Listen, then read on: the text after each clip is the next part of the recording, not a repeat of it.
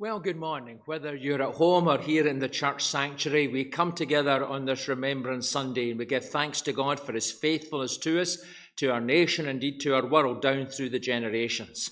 We welcome you if you're watching this online in some other format. Um, you're not a regular worshipper in the congregation, but I know there are now some people watching this online, so we welcome you. And we also welcome visitors here. And we pray that wherever we are and whoever we are, we may know the grace of the Lord Jesus Christ, the love of God our Father and the fellowship and companionship of the Holy Spirit. We were given instructions, advice, not to have a traditional Remembrance Sunday service, so that this won't be that.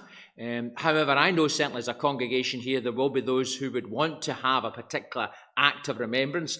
And so during this week, at our devotionals on Tuesday and on Wednesday and on Thursday, and an additional one which we're going to have on Wednesday, there will be the theme will be remembrance, and we will have our acts of remembrance at that. Particularly on Wednesday, when we're open, the 11th day of the 11th month, and at the 11th hour, we'll have an act of remembrance here in the church. Um, and so I'd encourage you to, to remember that. And if you're able to join with us Tuesday, church is open between 10 and 12. Our acts of devotional acts are half 10 and half 11. Wednesday evening, open between 7 and 9, and act, sort of devotional act about half past 7. On Wednesday, as I say, we'll be open between 10 and 12. We'll have our act of remembrance at 11 and on Thursday, again, open between 10 and 12, and our acts of remembrance. And so just encourage you that if you are able to join with us during this week of remembrance, then there will be the opportunity to do that in a more, what we might be said, a more traditional format. However, we are thankful to God for his faithfulness. We see before us on the communion table our wreaths and a reminder, the book of remembrance in our own congregation of those who gave their lives, particularly in the First World War, is laid before us. And we remember today those who give their lives on the front line of the services within our country, both in the National Health Service and in the various other vital facilities that are provided for us. We are very thankful and indebted to all those who stand on the front line and offer themselves for our freedoms and for our well being. Let's pray together. God our Father, as we gather on this Remembrance Sunday in these very strange, unusual times, we thank you that we can take time out from our lives and from all the noise, whether it be from the United States of America and what's going on there, or the situation with COVID or everything else here. We thank you that we can take time out from all of that and to be still in your presence the eternal God, the rock of ages, the great I am. And as we are still in our homes or here in the sanctuary, as we are still in our hearts, we recall that it was on this day that you appeared to the disciples and that you appeared to doubting Thomas. We read in John's Gospel, a week later, the disciples were in the house again, the upper room, and Thomas was with them. And though the doors were locked, Jesus came and stood among them and said, Peace be with you. Then he said to Thomas, Put your finger here, see my hands, reach out your hand and put it into my side. Stop doubting and believe. And Thomas said to him, My Lord and my God. Then Jesus told him, Because you have seen me, you have believed. Blessed are those who have not seen and yet have believed. And as those who aren't in that upper room and don't see you physically, yet we come as those who have seen and believed that, Lord Jesus Christ, you are the resurrection and the life. And so, Holy Spirit, fill our hearts, the sanctuary of our lives, with your presence, we pray. Like Thomas, forgive us for our doubts and unbelief. And like him, may we know afresh what it is to acknowledge you as Lord and as God. And so, Jesus, stand among us in your risen power. And may this time of worship be indeed a hallowed hour. for your name's sake. Amen. This past week has been a week of prayer for International Scripture Union. You know, we have many connections with SU in our own congregation, and we have a particular connection with the international scene, with Ukraine, with Tajikistan, and with the workers in St. Petersburg with Leningrad in Russia. And so, particularly at our devotionals this week, we were remembering that. Elizabeth, my wife, was involved very much, and I think she was about six prayer meetings on Zoom, um, supporting and remembering the different wider needs of SU. And so, we thought this morning, as our opening act of congregational singing, although we can't sing, but hear congregational singing, we're going to hear a very moving compilation taken from Portugal, from workers with SU and other friends who have joined with them to sing a well known hymn he lives, he lives. He asks me why, how I know he lives. He lives within my heart. And we'll see that now. And I trust we found that moving as we joined with our brothers and sisters in Christ in Portugal to celebrate the truth that Jesus Christ is alive. And so may the words of my mouth and the meditations of our hearts be acceptable to God, our rock and our Redeemer. I'm going to read to you at the beginning just um, part of a pastoral letter in a church magazine. It'll be interesting if you could work out when it was written. It wasn't written this year, I can tell you that, because apart from anything else, it doesn't mention COVID. So, um, you know, that would be, that's pretty a clue that it's not this year. But the starts, the, the beginning of the thing, I'll just read it to you. The story is told of the young doctor who had just begun to practice in a small village. He was naturally apprehensive as he made his way to the surgery and hoped that his first patient would be someone whose complaint would be easy to diagnose. In the event, the first person through the door was an old man who described at some length the symptoms of his condition before pausing to receive the doctor's verdict. No obvious diagnosis came to mind. A thorough examination still left him with no clue as to what the trouble was. So, in desperation, the young doctor asked him if he had by any chance suffered from these symptoms before. Oh, yes, said the man, many a time. Well, said the doctor, you have it again. And then the writer goes on to say, Our society is sick. And he catalogues a whole big list of daily headlines. And he says, The patient is clearly unwell, but what is the matter?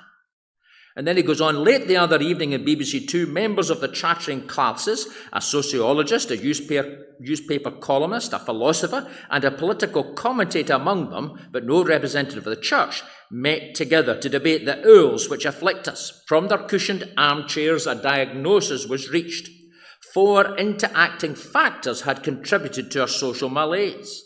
The breakdown of family life, resulting in soaring numbers of one parent families, the absence of an agreed moral code, the deification of the market and the sacrifice of jobs on the altar of market forces, and the consequent emergence of an underclass of unemployed in which the drug culture thrived. Together they had combined to form a killer mix a killer mix that Frank Fields, a former chairman of the Common Social Security Committee, had called a social anthrax, which will have a deadly effect on our society for a very long time to come.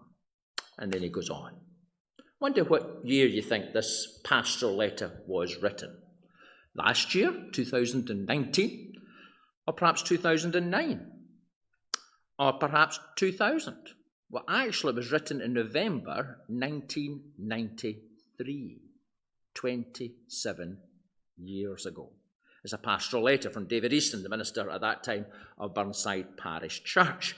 And yet, in some ways, it's rather ironic that 27 years later, and laying aside, if we possibly can for a moment, COVID, many of the same issues, the same concerns, the same malaise that afflicts not just our society, but largely the Western world well, has anything much changed? If anything, perhaps the malaise has got worse, and there's certainly no doubt about it that COVID has brought about and has brought to the surface many of the social concerns that were mentioned all those years ago. And it's probably quite right, therefore, that Remembrance Sunday, when we do think, in particular this period of remembrance, when we do think of those who gave our lives and who were willing to sacrifice their lives for our freedoms, for our liberties, for all the things that we so much take for granted, that we do reflect on just our society and the concerns we, that we should have and that we may well have for it.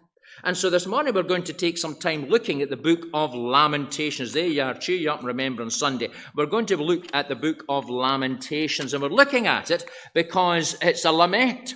Um, the dictionary defines a lament as to utter grief in outcries, to wail, to mourn, and to deplore. Something cheery for a drift day like this. But it's in the Bible. The book of Lamentations is in the Bible. It's found just right on after the book of Jeremiah because the book of Lamentations is ascribed to Jeremiah, the prophet, one of the prophets of Israel, whose job was to speak to Judah and to warn them of God's judgment and his displeasure at the attempts that Judah had done to try and, in one sense, hold to a form of religion but deny its power. And the lament, which is written and recorded for us here, the lament perhaps of Jeremiah himself, who tradition has it lived through the defeat of Jerusalem, the collapse of that city, perhaps was left there before he either died there or was taken himself ultimately off into exile. This lament, this outcry, this wail of sorrow speaks of someone's heart broken over the state of his country. It begins, and I think the screen's going to show us the words. We're not obviously going to be to read the whole thing. It begins like this in Lamentations chapter 1 and verse 1. How deserted lies the city, once so full of people. How like a widow is she, who once was great among the nations. She who was queen among the provinces has now become a slave. Bitterly she weeps at night. Tears are on her cheeks. The prophet there is describing Jerusalem, the holy city, that Zion that was built, that city set upon the hill, that Solomon had built the temple and had built a beautiful palace and had stood there as a beacon of light and hope to the nations round about, now was desolate. The walls were broken down, the temple had been desecrated, the large percentage of the population had either been killed or taken off into exile. The place was a mess. And Jeremiah is a witness to that, in particular how once what was great among the nations, what was queen among the provinces, has now become a slave, is now deserted, and weeps at night. We all accumulate over in life memories. And one of the memories which I think I'll accumulate and have till the day I die will be the day I walked down the street way back, I, I reckon it's March the 23rd this year the day after Boris got up, went to television, and told us all to stay at home. Me, of course, being a bit of a lawbreaker, I was walking down the street to get my paper, to be able to read and hear what was going on. And it was eerie. The silence was eerie. The roads were empty. The shops, the vast majority of the shops, were shut. Nobody, or very few people, apart from people like myself waiting to get a paper or a pint of milk, were going about. And that period, not now, of course, but that period, those days, those early days, that week or so, the first few weeks anyway, of lockdown, where there was that stillness. There was no planes in the sky. There was no traffic. We can hear the motorway from our back garden, and there was no noise of traffic from the motorway. There was a silence. And in many ways, it was a lovely silence, a beautiful silence. Creation was resting and being refreshed for the bountiful spring that it produced. But also, it was an eerie silence because the biz and activity of life had been removed from us. And how it had been removed? Well, not by armies invading our city, thank God, but from a little virus all the might of Western civilization ground to halt before a little bug. And as Jeremiah looked over his city and saw the evidence of that, and as we look over our nation and see the evidence of that, then surely we lament. We have become slaves to the market forces, which are at the moment willing to lend us large sums of money another 40 odd billion for the furlough scheme till March. But someday we'll need to be paid back. We are under restrictions, not as much as our friends down south, but nonetheless under restrictions, slaves in a sense to what the state feels is appropriate to do or not do. Our nation, which was once great, is now a little insignificant island stuck off the European continent, sandwiched between the European Union and the West and the United States of America. And that is not all. You know the social malaise, the unemployment, the redundant. I was talking to somebody who I have contact with just this past week who's just waiting tomorrow to hear whether he's lost his job or not. Redundancy, unemployment, and all the evidence that's been brought to the surface, perhaps through this COVID crisis of a sick society, there's a lament to be sung. And there's sorrow to be expressed. And you'll need to read the whole book later on. It's not too big, so you'll be able to do it in an afternoon very easily within less than an hour. But, but Jeremiah doesn't distance himself, and it's perhaps tempting for us, perhaps, to distance ourselves and think that, well, we're not particularly part of all these problems. One of the things, of course, which we're one of the words which has become very uh, part of our vocabulary now, it's no longer not just lockdown, but the bubble. What bubble do you belong to? Who's in your bubble? That means you know, your family or perhaps someone who's on their own, who's vulnerable, and they're part of your little bubble. You can, to a degree, still socialize and meet together, not in our homes, but in appropriate, appropriate ways perhaps. But nonetheless, that's where you're locked in in a sense, and that's your place of security, and that's where you find your, your social connections, that bubble. But the problem is that that bubble can lock us out from anybody or anything else. We become caught up with just our own immediate concerns. Jeremiah wasn't like that. He could have said, Well, I told you so. He could have said, I warned you that this was going to be this, what was going to happen. He could have done all of that, but no, he doesn't. Later on in chapter 1, he says, See, Lord, how distressed I am. I'm in torment within, in my heart I'm disturbed, for I've been most rebellious. Outside the sword bereaves, inside there is only death. He speaks about his own awareness of his own failings, of his own shortcomings, that he's not without responsibility. He's not doing a Pilate and washing his hands and standing back and say, Well, it's everybody else's fault, but not mine. And because of that, he can then say, this, verse 11 of chapter 2. My eyes fail from weeping. I am in torment within. My heart is poured out on the ground because my people are destroyed, because children and infants faint in the streets of the city. He is genuinely heartbroken about what he sees going on round about us.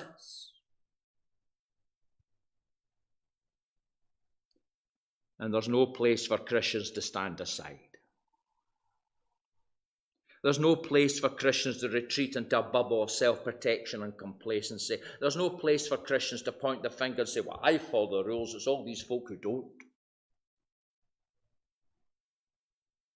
That's sinful.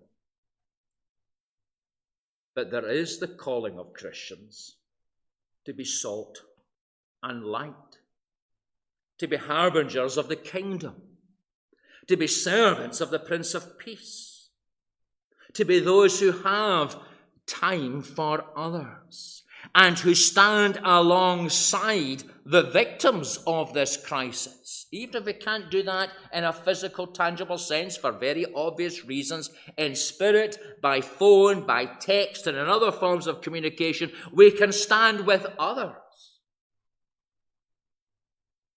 and we share with that cry of sorrow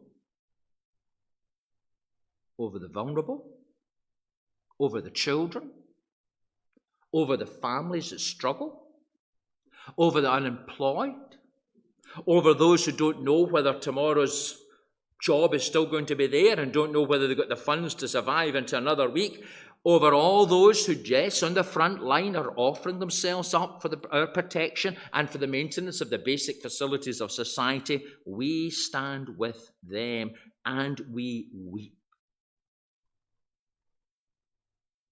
Because we see our country and the world in such need. Disaster has struck. Deep sorrow is expressed. And also in this lament, there's a honest reflection on the fact that the church has failed. Verse 14 of chapter 2. The visions of your prophets were false and worthless. They did not expose your sin to ward off your captivity. The prophecies they gave you were false and misleading listening to the, I do listen to the radio quite a wee bit. It's a lot better in many ways than the television. And certainly over the last 10 years or more, various warnings were given at regular times, various scientists and medical experts and everything else. Various warnings were given about the fact that some form of pandemic was due to occur. There was SARS and there was other things back in the earlier part back in the 2000s that were just a foretaste of what was going to happen. And, and these warnings were given. One has to say, why is it then that we were so ill prepared? Why was it that when the Prime Minister asked the Cabinet Secretary to get the file to, to tell him and others what they should do when they got the file, they found there was hardly anything in it? Was it because it was cheaper just to forget, to ignore, to not bother? No doubt eventually an inquiry will explore all of that. And warnings were given, not many heeded, including not many in the health services or indeed in the scientific profession who now, of course, on the forefront of the media.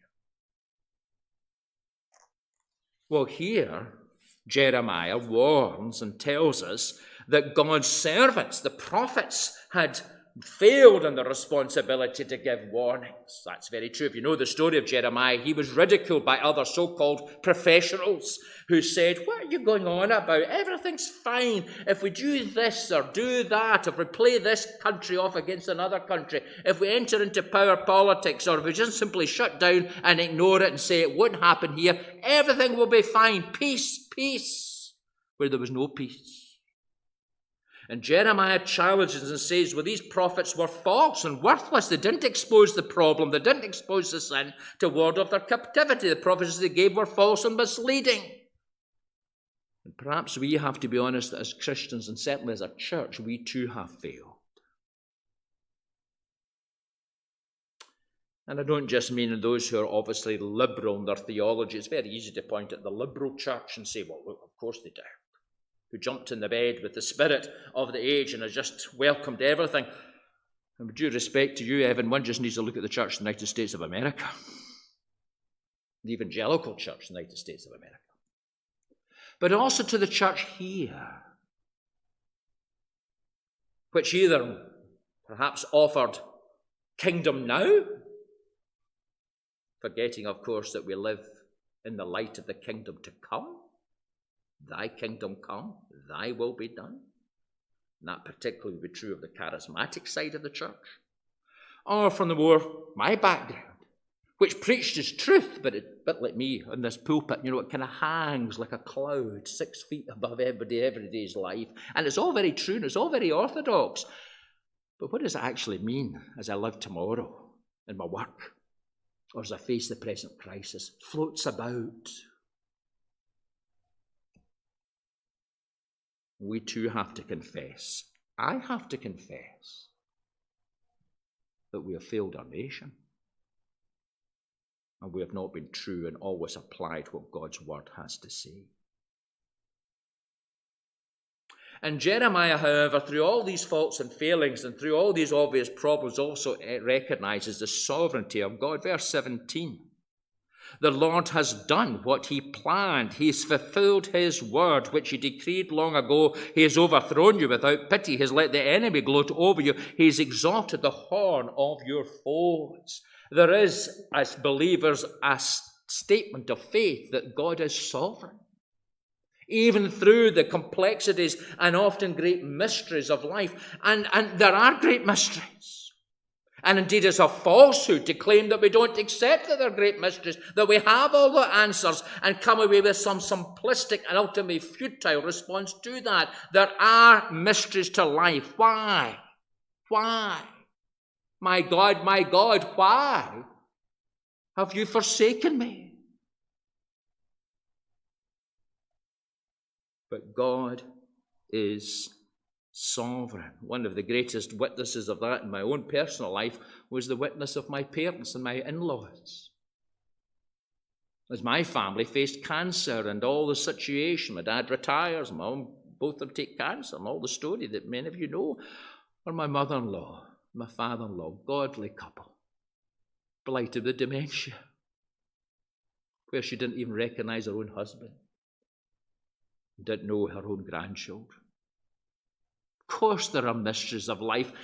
The faith leads us into the valley of the shadow, but the promise is, But I am with you. And God's sovereignty is in the midst of that. You know, there's not many hymns that speak of that nowadays, and so I'm going to read you the hymn. If we were in church, a full service, I'd be getting somebody to play this, probably an organ. William Cowper's hymn, written away back over 200 years ago. God moves in a mysterious way his wonders to perform.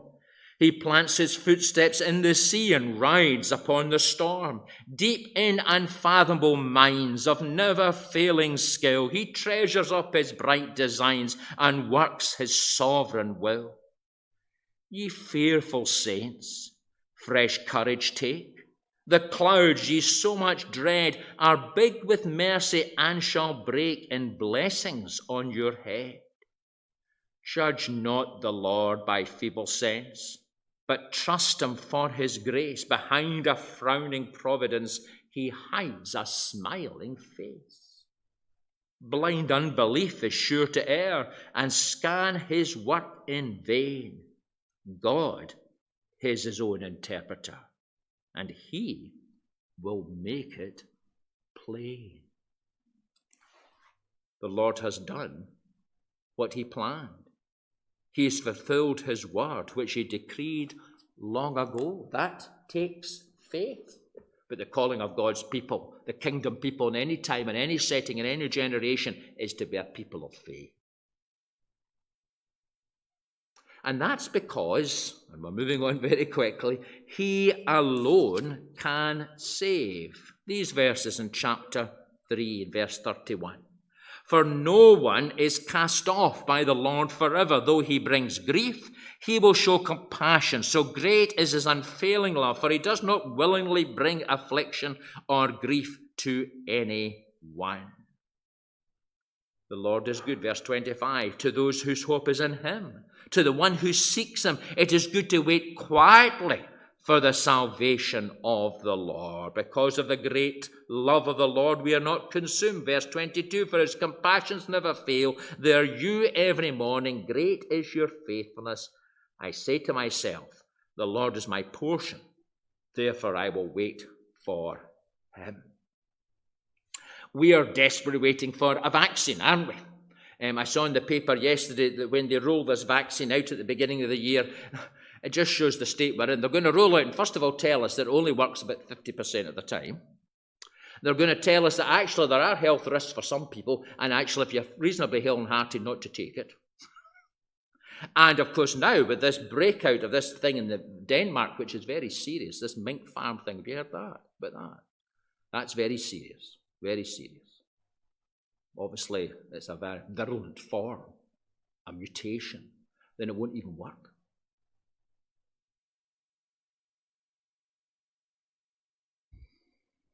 God alone is the hope of our nation and the hope of our world. So often we manage to fix one problem, doesn't it? It's a bit like a leak, you know, maybe you've got an old house and, and or old wiring or old pipes and you get a wee leak and you sort it there and what happens the next minute that bit of wiring or that bit of pipe pops out and it starts leaking or, or shorting or whatever it is, you know. And we do, rightly so as human beings, access to science and technology, we seek to fix one thing. But how often in human history as we fix one thing, it itself unwittingly causes something else. No vaccine, no human response is perfect and will fulfill and meet every need or challenge or crisis. No cure for the world's ills is ever perfectly an answer. And for the Christian, no answer can be sought or accepted without recognition that God alone can save. For no one is cast off by the Lord forever. Though he brings grief, he will show compassion. So great is unfailing love, for he does not willingly bring affliction or grief to anyone. God alone can save. And lastly, well, how do we access that? Well, verse 40 of the very same chapter. Let us examine our ways and test them, and let us return to the Lord. Let us lift up our hearts and our hands to God in heaven and say, We have sinned and rebelled, and you have not forgiven. There will be a public inquiry once this is all over. There will be, I trust, an honest assessment of how things have gone and lessons to be learned. If it's anything like the public inquiry that followed the Iraq War, there's going to be some red faces and some very embarrassing revelations. We need to be those who are willing to accept responsibility, to face up to realities and deal with them. That's why we need that endurance that we are speaking about last Sunday. That's why we need the mind of Christ. That's why we need to break out of a lockdown mentality that causes us just simply to think of ourselves and our own kith and kin and not to look out and see and begin in some sort of way to understand and to stand with the rest of the world. We need to be that kingdom people, radically different, breaking out of the mold and showing that we are a people first first and foremost know what it is to say, I'm sorry. For I have sinned and fallen short of the glory of God. How is it that mutation has appeared in Denmark? It's appeared in a mink farm. Do you know that minks were farmed still for their pelts? Then you got a mink coat. You'll be hiding that away or spraying fumigation over it? No. 17 million animals are now being slaughtered in Denmark. The God who knows how a little sparrow falls from the tree, do not think he's troubled? That our use and abuse of nature has yet again brought a plague upon us?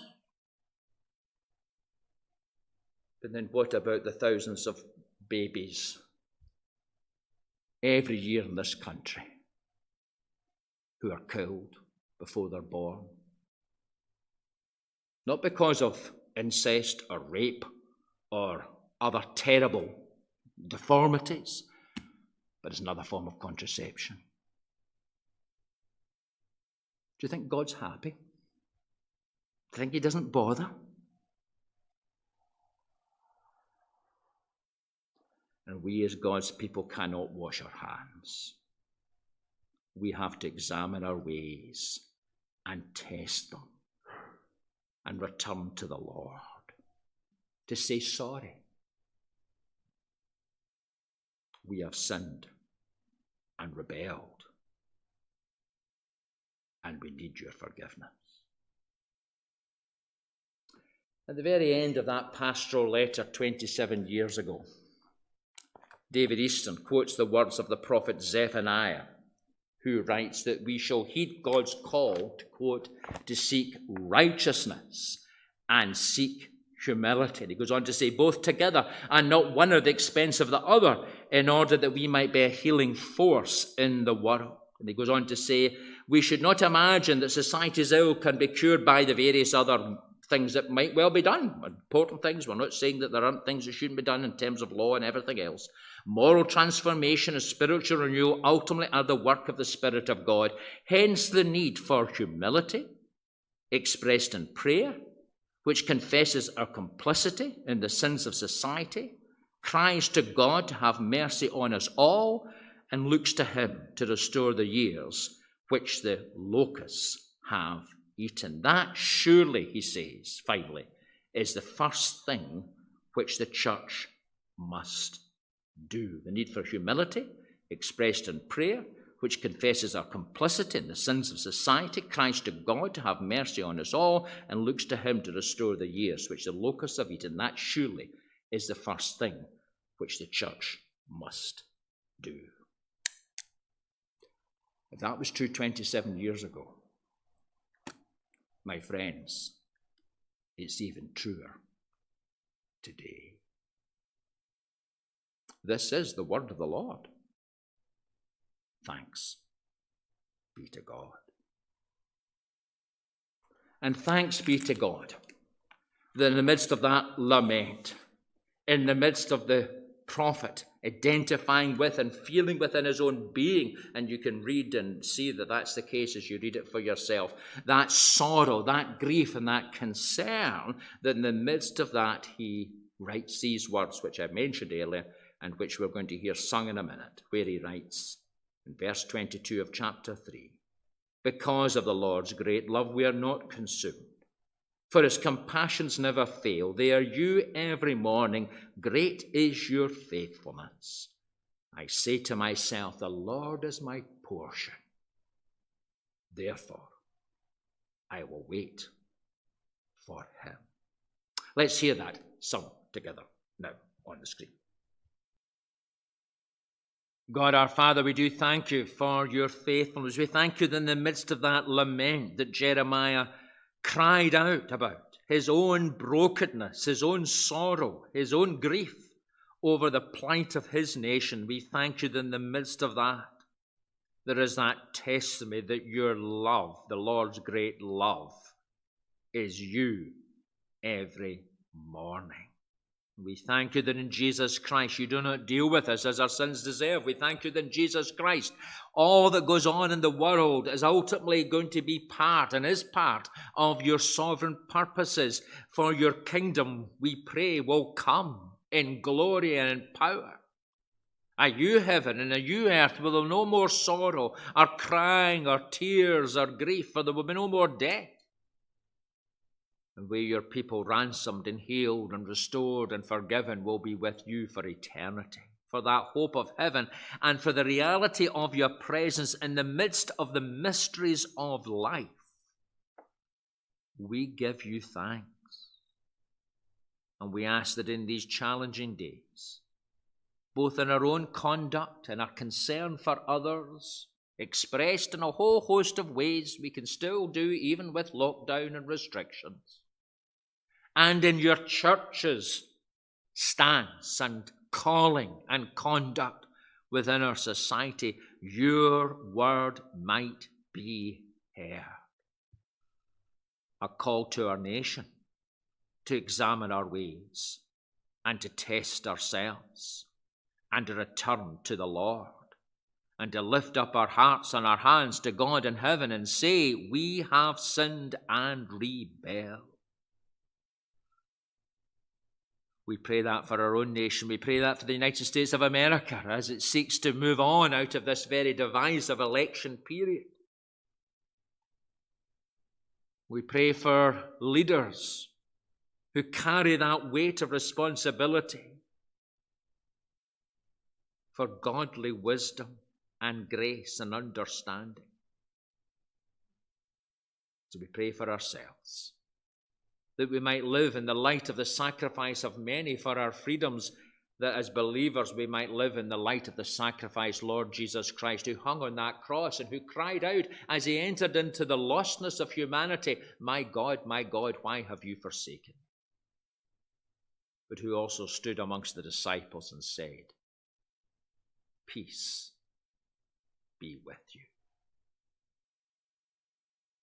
And now may the peace of God which does pass all human understanding. Keep our hearts and minds fixed in the love and in the knowledge of Him. And may the blessing of God Almighty, the Father, the Son, and the Holy Spirit rest upon us and journey with us this Remembrance Sunday and forevermore. Amen.